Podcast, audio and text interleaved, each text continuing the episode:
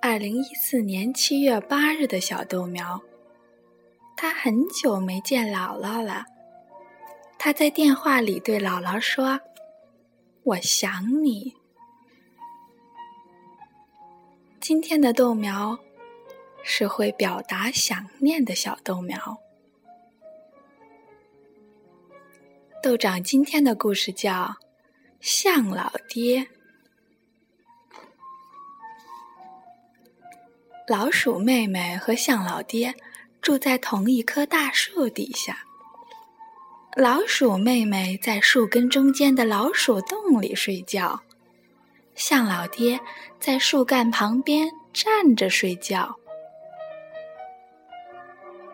老鼠妹妹很聪明，象老爹常常找不到自己的老花眼镜儿。老鼠妹妹就在老花眼镜上拴了一根细绳子，把它挂在象老爹的脖子上。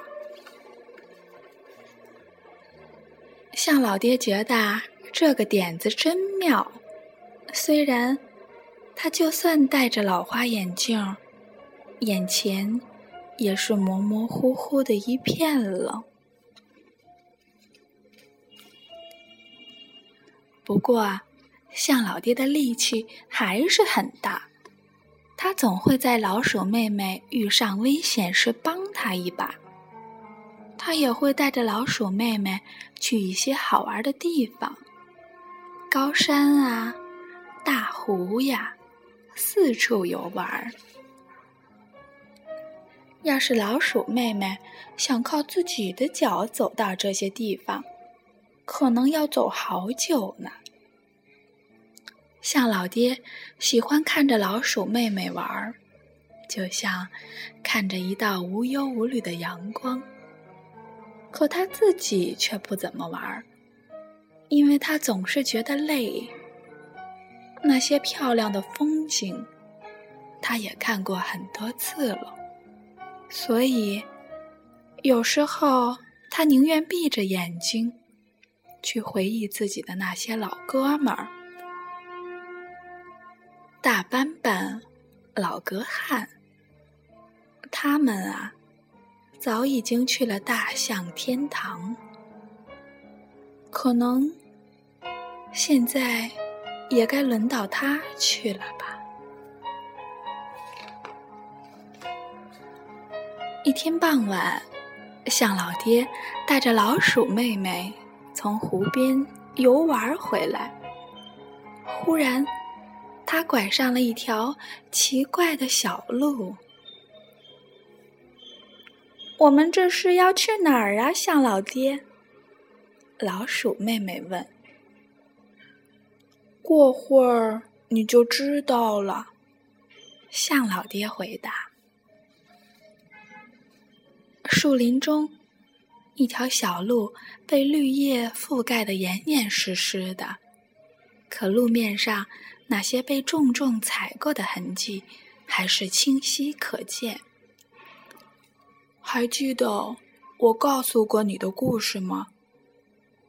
每一只老象，有一天都会去同一个地方，那里叫做大象天堂。是的，我记得。老鼠妹妹说。好了，这就是我说过的地方。随着向老爹的话音落地，他们已经来到了森林小路的尽头。在他们面前，出现了一个很深很深的大峡谷。峡谷的另一头，是另一座茂密的大森林。一眼望去。无边无际，我的妈妈、爸爸都在那边了。向老爹说：“我的哥哥、姐姐和所有的好朋友也都在那边了。很快，我也要去那边了。这没什么好伤心的。”那边是大象们最幸福的归宿。老鼠妹妹感觉心里沉沉的。她听过那个大象天堂的故事，可她一点儿也不喜欢想起那个故事。忽然，象老爹惊慌的叫了一声。他看到了一件自己从没注意过的事情。老鼠妹妹问：“你怎么了，象老爹？”这时，他一抬头，也看到了象老爹看到的情景。原来，通往大象天堂的那座桥断了。象老爹知道，以他笨重的大块头。是没法去修好那座桥的，只有老鼠妹妹才能把它修好。如果我把绳子接上，你就可以过桥了。可你还会回来吗，象老爹？老鼠妹妹问他。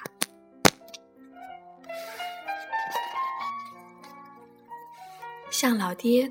摇摇头，不会。走过了这座桥的大象，就不会再回来了。可我不想要你走，老鼠妹妹叫起来。我想要你留下来陪我，永永远远的陪着我。象老爹。看着老鼠妹妹，默默的点了点头。他转过身，沿着来时的小路，又回到了他们住着的那棵树下。一切又变得像从前那样了。像老爹假装什么都没发生过，老鼠妹妹也是一样。可时不时的，他还是会想起那座桥，顿时又会觉得心里沉沉的。一个季节过去，又一个季节来到，老鼠妹妹也渐渐长大了。她开始带着向老爹散步了，她也学着为向老爹准备晚餐了。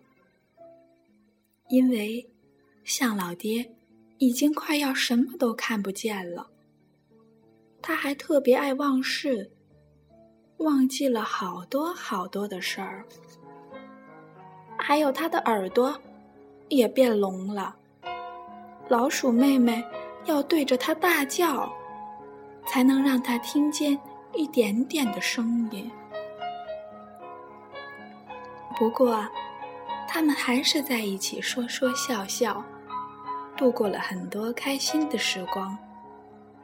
象老爹总是很小心，不让自己笑得太厉害，不然他会大声的咳嗽的。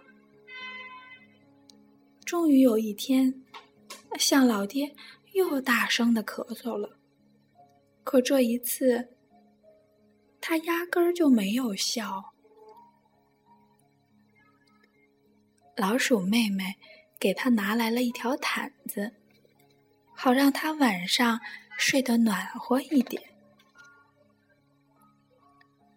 可象老爹却靠在树干上，咳嗽的越来越厉害了。他不想吃东西，连老鼠妹妹给他找来的香蕉也不想吃。那可是他。最喜欢的水果呀！我不饿。向老爹说着，闭上了眼睛。这时，老鼠妹妹的心又开始往下沉了。她想起了向老爹对她说过的话：有一天，他会变得很老很老。会生病，那就是他必须离开的日子。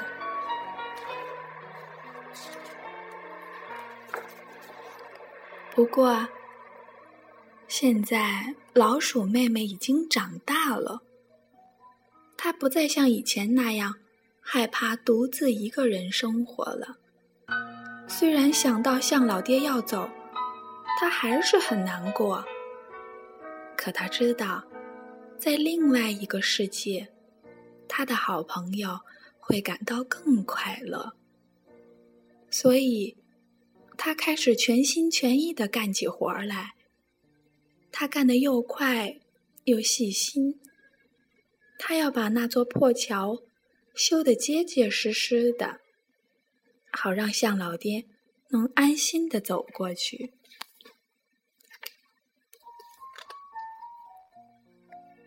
向老爹斜靠在那棵老树上，静静的。等着老鼠妹妹回来。老鼠妹妹爬上向老爹的膝盖，就像他们以前玩游戏时一样。然后，他贴着向老爹的耳朵，说了几句悄悄话。向老爹看上去一点儿都不吃惊，倒像……早就猜到了什么，冲老鼠妹妹眨了眨那只勉强能睁开的眼睛。我就知道你会帮我的。就这样，向老爹坚定地走上了那座窄窄的小桥。别怕。那桥很结实的，老鼠妹妹在他身后喊着。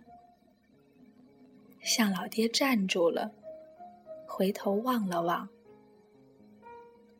我不怕，我知道，一切都会好起来的。是的，一切都会好起来的。老鼠妹妹轻轻的对自己说，然后露出了一个浅浅的笑容。好啦，小豆苗，今天的故事就是这样了。你喜欢这只小老鼠吗？你觉得老鼠妹妹？送走了他的好朋友大象，他做的对吗？晚安，小豆苗。